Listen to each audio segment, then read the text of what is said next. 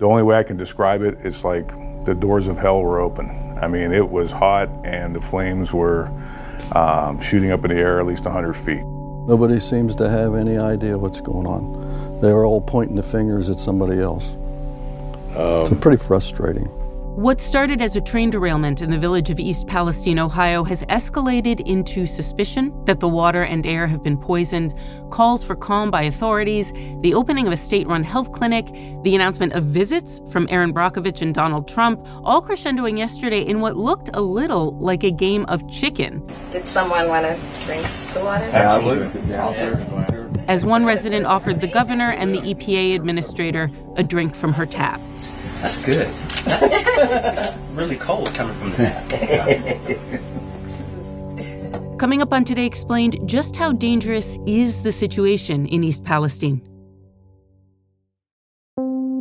Support for Today Explained comes from FX's The Veil, starring Elisabeth Moss. If you like spy thrillers or indeed Elisabeth Moss, then you might want to check out FX's The Veil. It's an international spy thriller that follows two women as they play a deadly game of truth and lies on the road from Istanbul to Paris and London. Oh, I'll go. One woman has a secret, same here, and the other has a mission to reveal it before thousands of lives are lost. FX's The Veil, now streaming only on Hulu.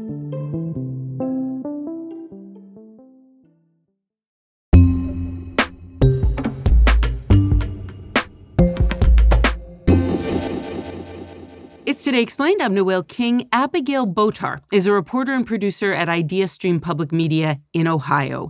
East Palestine, where this train derailed, is one of the areas that Abigail covers.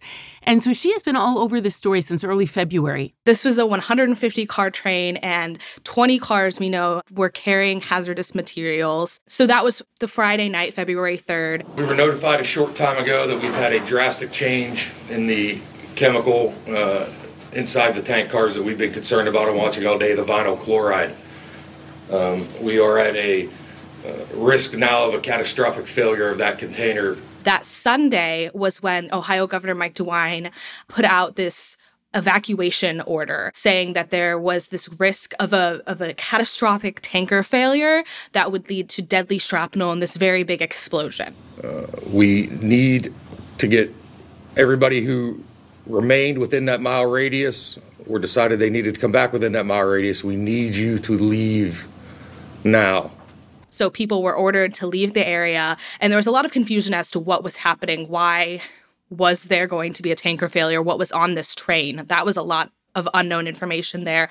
On Monday, some things were clarified. DeWine held a press conference with a lot of officials on the scene vinyl chloride contents of five rail cars are currently unstable and could potentially explode, causing deadly disbursement of shrapnel and toxic fumes. To alleviate the risk of this shrapnel, Norfolk Southern Railroad is planning a controlled release of the vinyl chloride at approximately 3:30 p.m. So that was like a life or death situation, as the governor said. They had the Ohio National Guard on the scene. They were going door to door, making sure that people had evacuated the area. Those in the red area are facing grave danger of death if they are still in that area. Those living in the orange area are at risk of severe injury, severe injury including skin burns and serious lung damage. So they did the controlled release on Monday, February 6th, and it was a success, but it caused this like huge mushroom cloud of smoke. It was gigantic, and people could see it from miles away. I'm sure we've all seen those pictures before. It was really scary looking. I've seen all the smoke. The black smoke came out of East Palestine. You could stand at my house and see it. The bellow that come up, and it came down like a cloud, like a big black cloud, right over the house. Mm and it was everywhere. The evacuation order was lifted on February 8th, and shortly after that, the train company Norfolk Southern began running trains through the town right away. And the mayor, Trent Conaway, was really angry about that and released, had a press conference where he spoke very angrily about the train company doing that with no reassurance that a derailment would not happen again in their town. We need our town cleaned up. We need our residents to feel safe in their homes. That's the number one thing. Uh, your, your home is your sanctuary. If you don't feel safe in your home, then you're never going to feel safe anywhere. That was when the US and Ohio EPA, who had been on the scene since the controlled release or before the controlled release, they said the air and water monitoring was safe. And since the controlled release was safe, residents could come back home. Since residents have returned back home, they've been complaining of symptoms that they say are related to the chemical release. People are having headaches, uh, we all have red rashes, loose stool, uh, very congest- congestion, uh, eyes burning, everything smells. Uh, I have I've have been having terrible headaches. I now have uh, the chemical burns and reaction rash on my face, and my throat is getting irritated again, and uh, feeling very uneasy, very uneasy. But despite all of this, the EPA, the US, and the Ohio EPAs have been maintaining that the water and the air are safe. But that's just not matching up with what residents are experiencing. So there's like a lot of distrust in the government and these agencies that are on the scene from people. And there's like a lot of questions. They're not sure what the long term health impact or the long term environmental impact of this will be. We still want to raise chickens. So we don't know what's in the ground, we don't know what's in the air. They, they tell us it's all safe, but who knows? Would DeWine want his family to go live on the tracks where my family lives? Would he feel safe? No. But instead of entering us into a state of emergency and calling in FEMA, this is what they want to do. They want to brush us under the rug like nothing ever happened, and that's what's being done. So people have questions that officials can't answer right now, and that's causing a lot of tension. And tell me about how some of that tension has played out. Right. So there was this public meeting Wednesday night that was supposed to be like kind of a town hall thing where officials from the EPA, officials from the health department, officials from Norfolk Southern, which is the company that owns the train that derailed, were supposed to be there to answer people's questions. But at some point in the day, Norfolk Southern pulled out of the event, citing threats of violence to their employees, saying that they didn't feel safe attending this, which was kind of a controversial move that caused residents to be very upset because because they said, we obviously don't want to hurt these people. We just want answers. Are we really safe? Is our water safe? You destroyed our town. Why? The governor and the mayor of East Palestine spoke out against Norfolk Southern, saying that was the wrong decision, that they should have attended this event. They've been working with us tremendously, but they should because they're the ones who screwed this up. I'm going to hope that I gave the people what they wanted, so I hope everybody doesn't stand up and get a stump speech I have all the experts behind me at these tables, and by God, we're going to get some answers for these people. Why is the company not here? Because they're scared for their safety. And at this event, it was kind of a free for all. Hundreds of people came. We were packed into this gymnasium, this high school gymnasium in East Palestine, and people were just shouting questions at officials about the water quality, the air quality if you're saying it's safe, then why does my child have rashes on his legs? Things like that. So I don't think they got, residents got a lot of answers to the questions that they had. Everybody that came here expects a hell of a lot more. And so this has caused kind of a bigger response. The governor requested help from the CDC and the US Department of Health and Human Services. And that help is coming this week. They're setting up a clinic in town Department of Health and Human Services and the local, the Ohio um, Department of Public Health are setting up a clinic in town to kind of assess people's symptoms that they're having and answer questions. I think the hope is that that can kind of alleviate some of the stress and anxiety about the chemical release. And also, um, Governor DeWine had previously said that he had talked to FEMA, and FEMA had said that East Palestine did not qualify for their aid. They did end up sending officials um, from FEMA on Saturday. So this past weekend, there have been FEMA officials on the ground aiding in the recovery and assistance in East Palestine. Abigail, what's the outcome that you've seen over the fact that there's not a united front, that there is a lot of confusion, and that there's there's even some blame here coming from the government to the company? What's the result when you talk to people on the ground of this? It, it, varies definitely from person to person. I would say most of the people I spoke with were mad at Norfolk Southern and distrustful of the government, of the government agencies, of the EPA. It's not that they don't think that they're monitoring the air, they just don't think that they're maybe monitoring for the right things, I would say. Because, I mean, if you put yourself in their shoes, you have all these officials saying that everything is okay, everything is safe, but then you're having these symptoms and you're seeing the water and the dead fish and, and videos of water that looks like there's chemicals in it. And I think that just it, it causes this distrust because you're seeing with your own eyes and experiencing these things that you think were reasonably caused by these chemicals. But officials are saying everything is fine. I've certainly heard some conspiracy theories about what's happening. But then I would say most people are, at the very least, upset with Norfolk Southern for loosening safety regulations. They think this never should have happened in the first place and that the company isn't doing enough to assure them that it won't happen again. Can you tell me a bit about what kind of conspiracy theorizing you're hearing? One of the big ones was that the CDC, I think a week or so before the derailment, had actually changed the severity of reaction to vinyl chloride. And vinyl chloride is that chemical that was on the train that was unstable, that they did the controlled release of. So when people caught wind of that, they thought it was a little too suspicious that right before this major train derailment with vinyl chloride on it, the CDC had changed the ranking of severity of vinyl chloride. Um, so that's one of the things I've heard.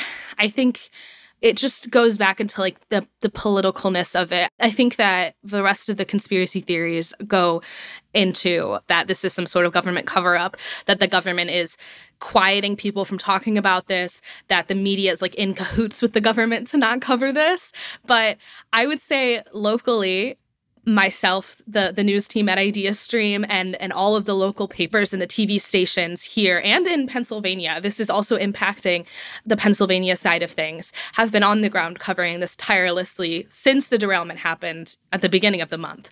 So I think it is a valid concern that residents have that they want more coverage but i also it is it is factually inaccurate because we are working very hard to cover this and then also, there have been a lot of critiques of capitalism that I've heard. Um, I think people are angry. They're questioning if the release of the vinyl chloride was actually the right decision, or if it was the fastest way for Norfolk Southern to get freight back on that railroad track again and recoup the money that they lost. So that I wouldn't say that's a conspiracy theory. I would say that's a, a distrust again in, in government decisions. But it's I think it's a valid question that people are now asking that they're thinking, oh, was was that actually the safest and best option, or was that just a corporation doing what they could do to make more money? That was Abigail Bottar of IdeaStream Public Media. Coming up, an atmospheric chemist on what to do in the early stages of an environmental disaster.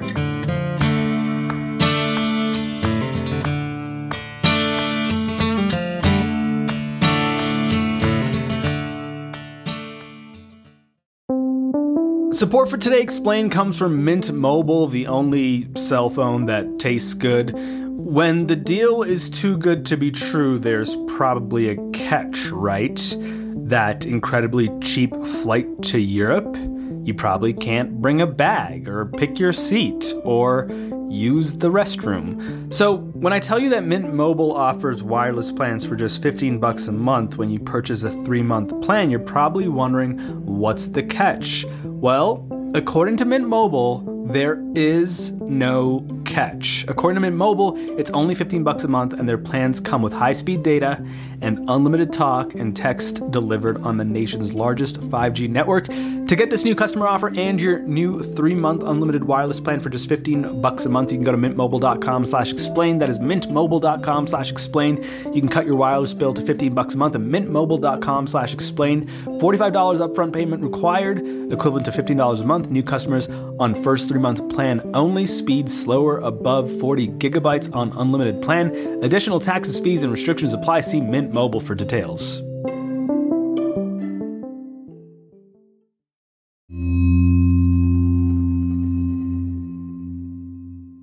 I come at this from two perspectives.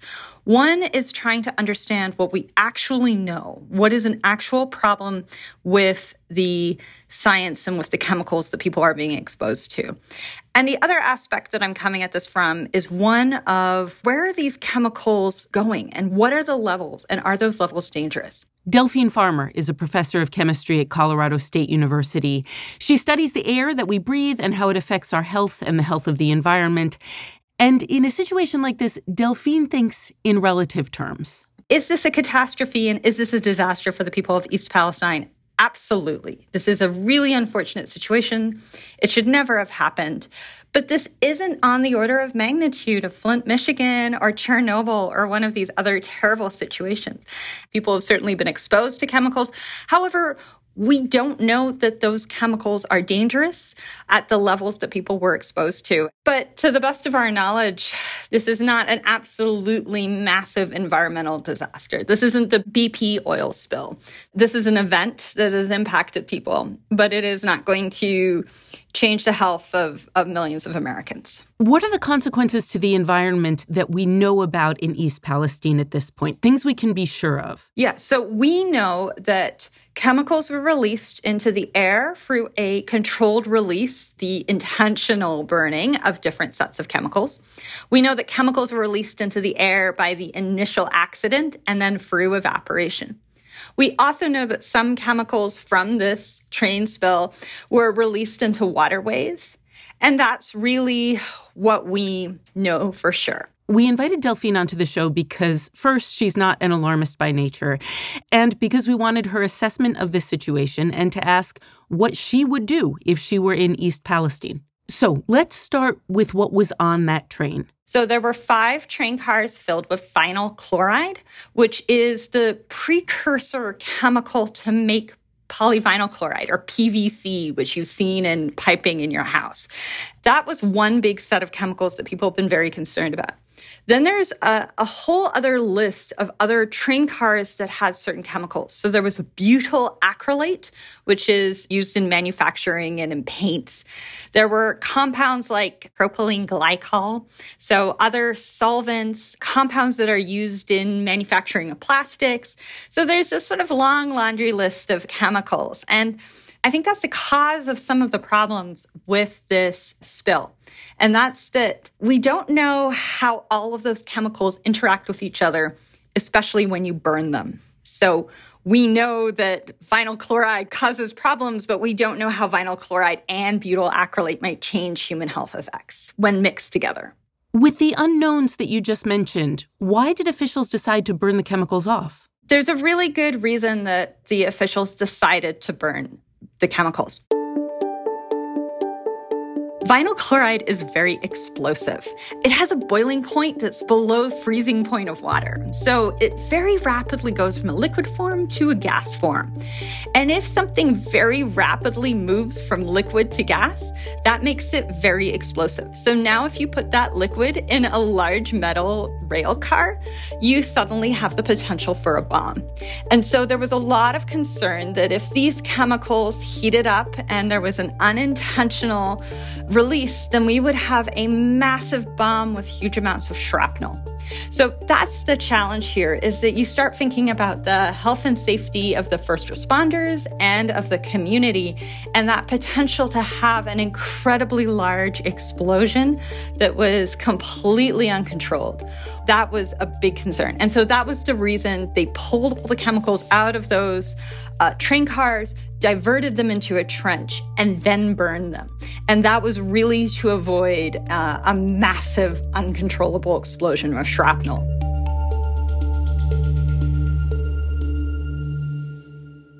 Okay, it makes sense why they were burned, and we all remember the pictures of like the big billowing black smoke cloud over the town. Could burning the chemicals have made this situation more perilous for people's health? Well, so burning the chemicals definitely creates dangerous byproducts.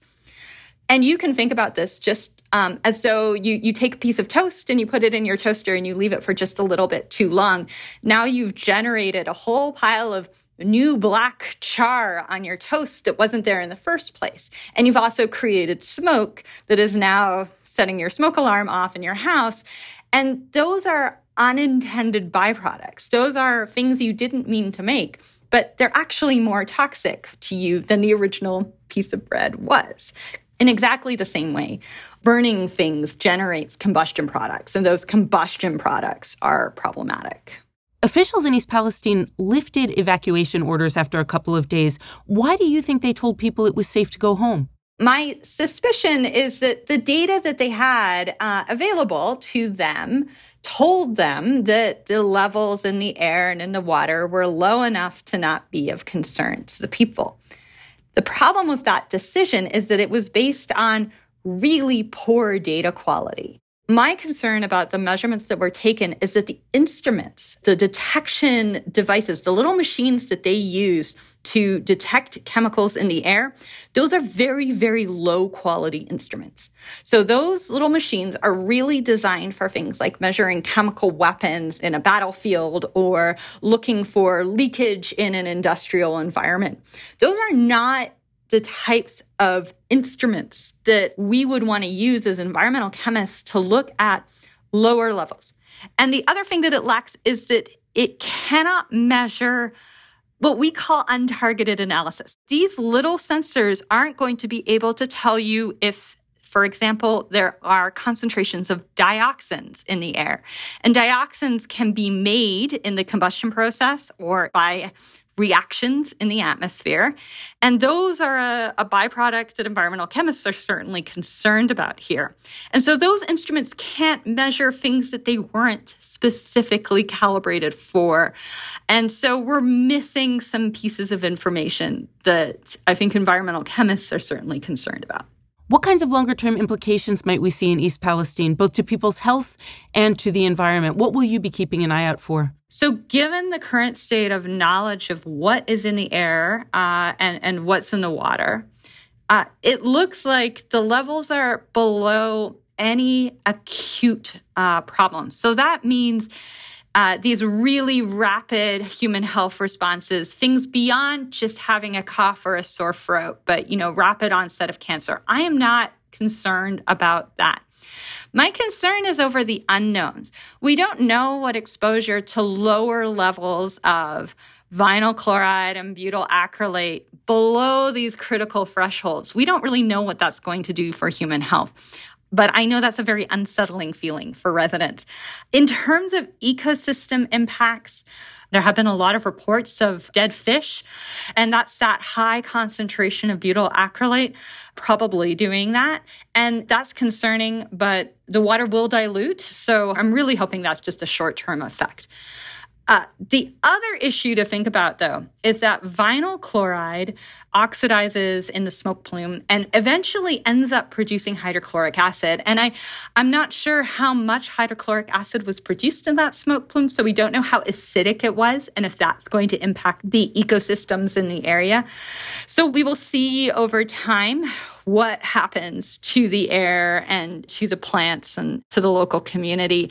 But we just don't have enough information to really induce panic. If you could tell people in East Palestine, listen, I'm an expert, I'm going to give you my best piece of advice. What's your best piece of advice? My best piece of advice is to clean your house.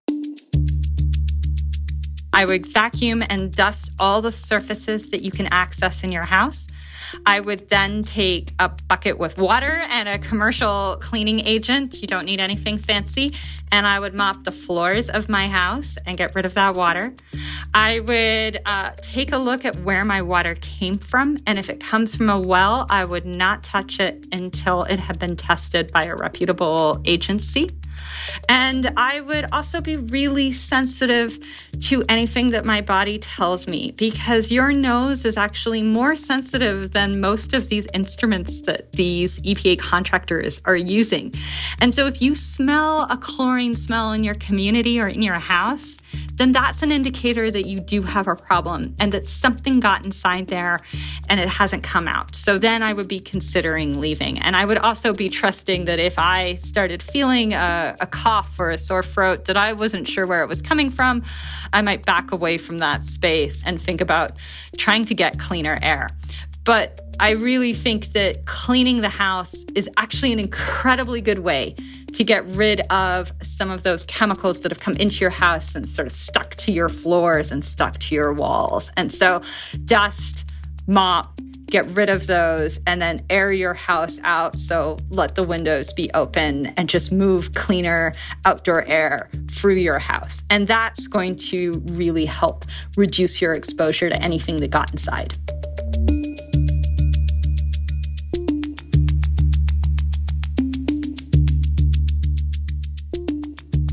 Delphine Farmer, she's an atmospheric chemist. Today's episode was produced by Amanda Lewellyn and Avishay Artsy. It was edited by Matthew Collette and fact checked by Laura Bullard, and it was engineered by Paul Robert Mounsey. I'm Noel King. It's Today Explained.